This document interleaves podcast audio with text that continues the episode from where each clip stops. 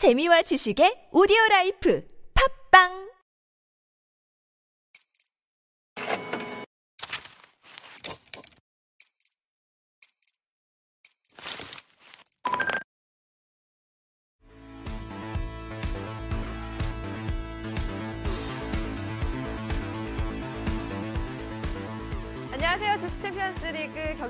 투자의 기술 격투기의 오혜진입니다. 격이다른 투자의 기술 격투기는 두 분의 트레이더 모시고 종목과 관련된 이야기 함께 하는데요. 어, 오늘도 아주 다양한 종목들과 관련된 장단점들 기다리고 있으니까요. 많은 어, 참여 부탁드리겠습니다. 자, 오늘 함께 할 두 분 모셔보도록 하겠습니다. 함께 하실 두 분 먼저 홈코너부터 소개 도와드리겠습니다. 시즌1 수익률 131.2% 인공지능 시스템의 박TV 닥터 퀀텀 트레이더 네, 안녕하세요. 밥TV 닥터콘텀 김열서 트레이더입니다.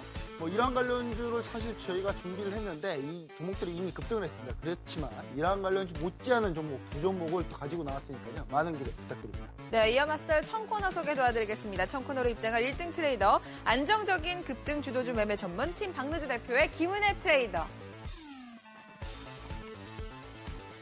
네, 안녕하세요. 밥TV 팀 박노주 대표 김은혜입니다. 자, 지금 이 시장에서 가장 좋은 종목, 이 시스템 트레이딩으로 알파고 S 시스템으로 추출해낸 두 종목 오늘도 화끈하게 말씀드리도록 하겠습니다. 네, 격이 다른 투자의 기술 알려드리는 격투기 본격적으로 시작해보도록 하겠습니다. 네, 1라운드부터 시작해보도록 하겠습니다. 1라운드 두 종목 갖고 오셨는데요. 두 분께서는 어떤 종목을 갖고 오셨을까요? 화면으로 만나보시죠.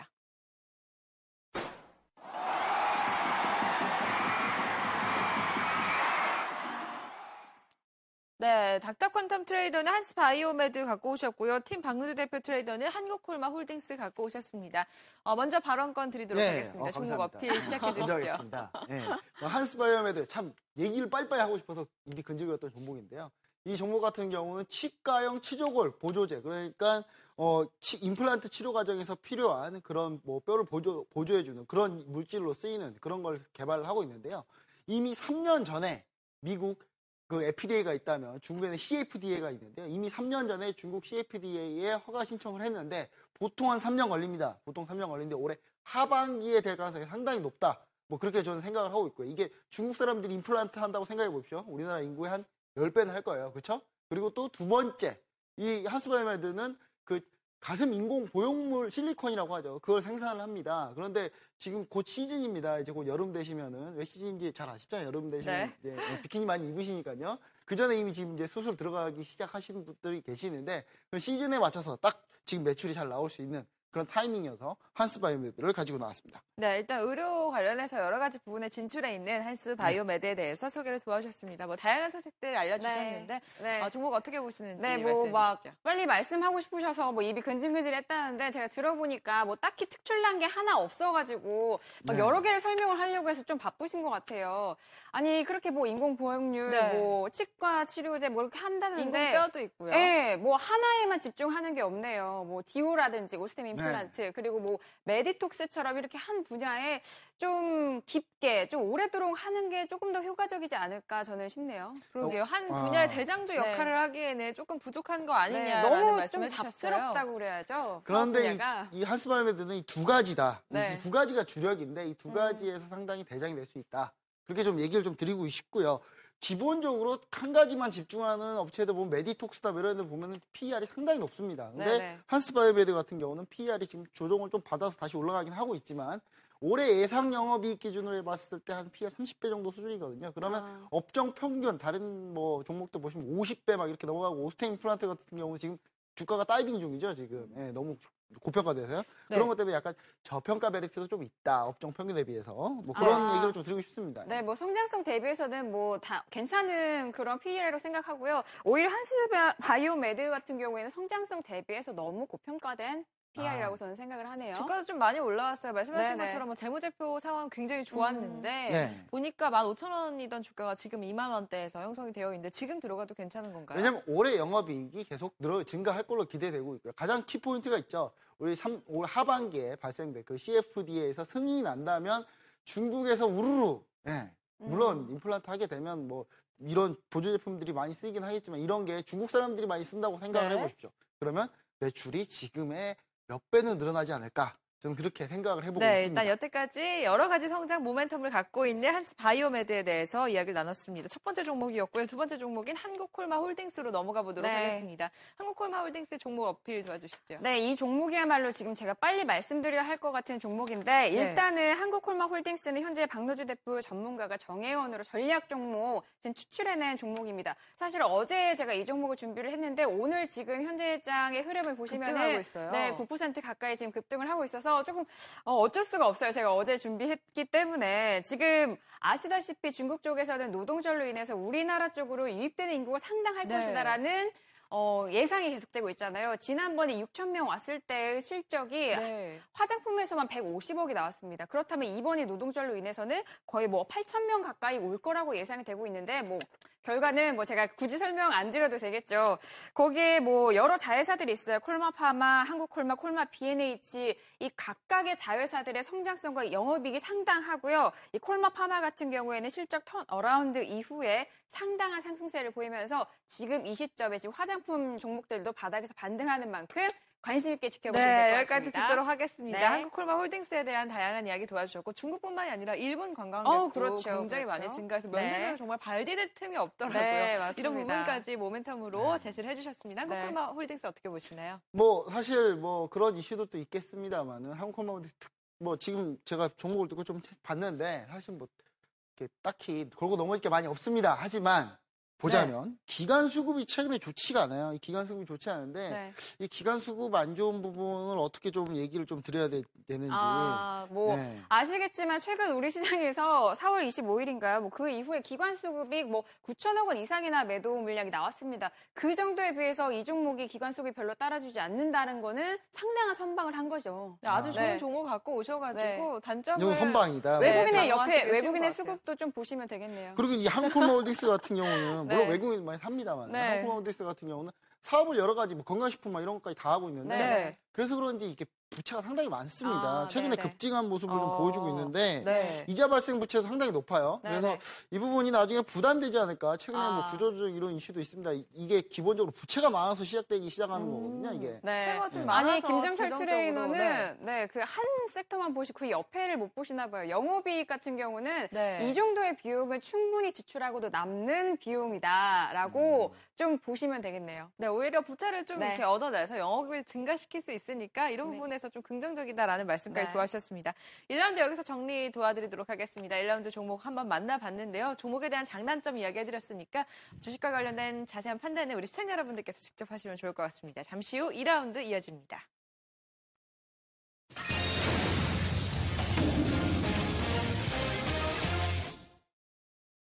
네, 주식 챔피언스 리그 언제나 여러분들과 함께하고 있습니다. 지금 바로 주식 챔피언스 리그 사이트에 들어오시면 모든 내용들 무료로 만나보실 수가 있고요. 두 분의 포트폴리오도 제공해드리고 있으니까 보다 자세한 내용은 사이트에서 직접 살펴보시기 바라겠습니다. 2라운드로 이어집니다. 2라운드 종목들 확인해 보도록 하죠.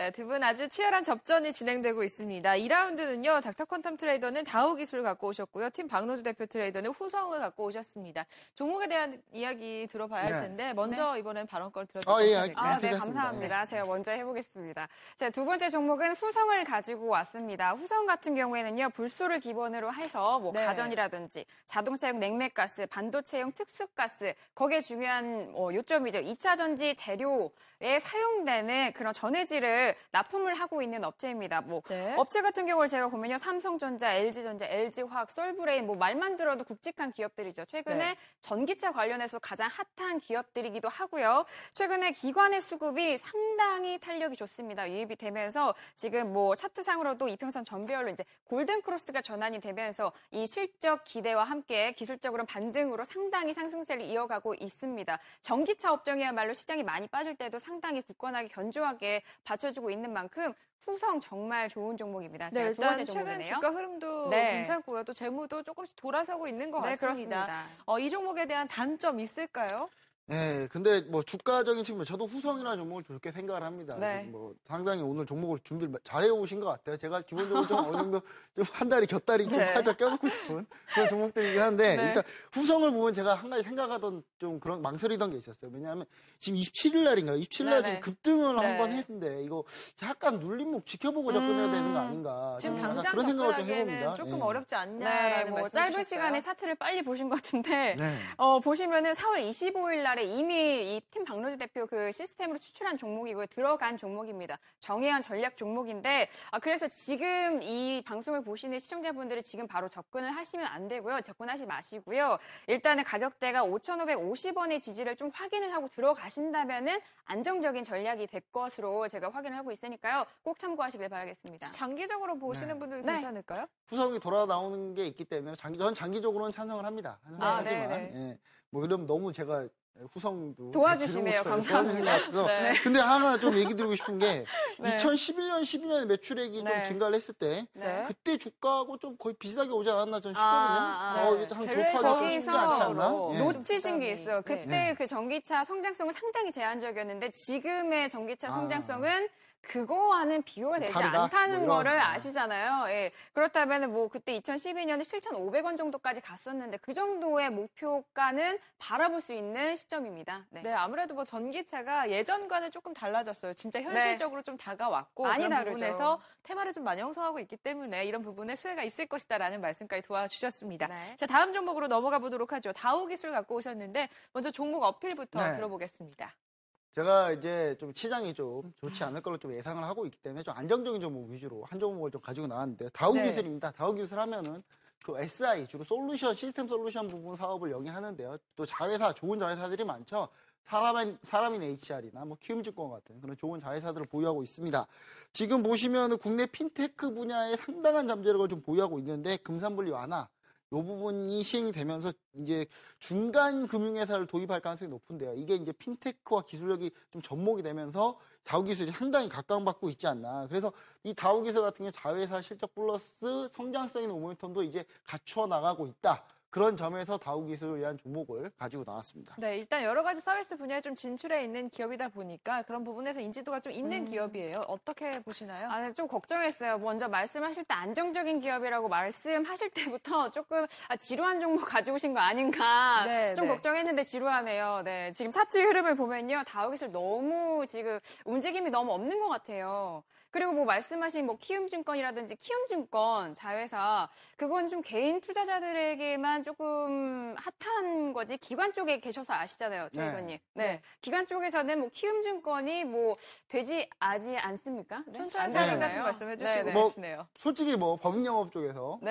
네, 키움증권 많이 주문되지 않습니다. 네, 그건 맞는 법인 얘기 하지만 네. 개인 쪽 서- 개인 쪽의 수수료 부분 부분에서는 음. 거의 압도적인 점유율을 네. 하고 상당히 있고요. 제한적이네요, 사업 네, 분야가. 그, 아니요. 그, 그렇지만 이 법인 영업 쪽은 네. 서서 이제 좀 성장 그만큼 뚫을 수 있는 가능성은 상당히 높다는 거죠. 네. 개인 쪽에서 점유를 확보하고 있고 음. 지금 뭐 물론 대우증권이나 이런 데가 많이 점유하고 있습니다만은 네. 충분히 법인 영업 쪽에서 강, 강점을 보일 수 있다라는 점. 네. 그리고 현재 지금 지루하다고 하는데 지금 사실상 이 지루함에 핀테크를 더하면 급등할 수 있는 그런 흐름을 네. 충분히 가지고 있습니다. 지금 외국인의 순매수가 쫙 들어오고 있고 아. 지금 어제 기관에서 순매수를 좀 돌아서면서 아. 최근 이 안 좋은 장에서도 많이 밀리지 않는 안정적인 모습. 기다리다가 시즌 이거 다 끝나면 어떡해요?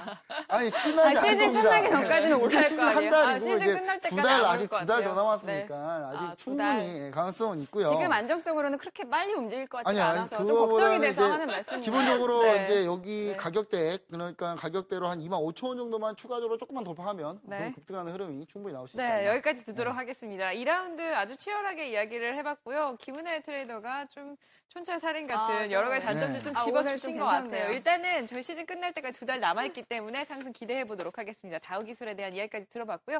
자, 1, 2라운드 어떤 종목들이 있었는지 정리 도와드리겠습니다. 네, 먼저 1라운드는 닥터 퀀텀 트레이더가 한스 바이오메드 갖고 오셨고요. 팀 박노 대표 트레이더가 한국콜마 홀딩스 소개 도와줬죠. 2라운드 아주 접전이었는데 닥터 퀀텀 트레이더가 다우 기술 갖고 오셨고 팀 박노 대표 트레이더가 후성 소개 도와드렸습니다. 네, 종목 대결과 관련된 다양한 이야기들을 함께 해봤는데요. 오늘 어떠셨나요? 예, 일단은 저는 시장이 약간 살짝 빠질 거라고 좀 예상을 하고 있기 때문에 거기에 좀 안정적인 종목 위주로 하나는 좀 선녀성이 있고 기- 밀리더라도 또 괜찮은 종목 그리고 하나는 안정적인 가져왔으니까 좀꼭 집중해서 한번 지켜보시기 바랍니다. 네, 팀 뭐, 트레이더도 한마디. 뭐 말이 필요 없습니다. 시장이 가장 적합하고 현재 시장에서 가장 주목받고 있고 돌파할 수 있는 두 가지 똑똑한 종목으로 어, 말씀 주셨으니까요. 꼭 참고해 보시길 바라겠습니다. 네, 주식 챔피언스 리그는 여러분들과 함께합니다. 종목과 관련된 장단점들 이렇게 짚어드렸으니까 격투를 통한 정보들 얻어가시기 바라겠고요. 아, 저희가 방송을 통해서 다양한 내용들 전해드렸는데 주가의 상승이나 하락을 의미하지는 않는다는 점 또한 모든 투자 판단에 대한 결과는 본인에게 귀결된다는 점 다시 한번 말씀드리겠습니다. 주식 챔피언스 리그는 언제나 여러분들과 함께합니다. 지금 바로 검색창에 주식 챔피언스 리그 치시고 들어오셔서 다양한 정보들 무료로 얻어가시길 바라겠습니다. 저는 내일 낮 이 시간 더욱더 다양한 내용으로 찾아뵙도록 하겠습니다. 시청해주신 여러분 고맙습니다.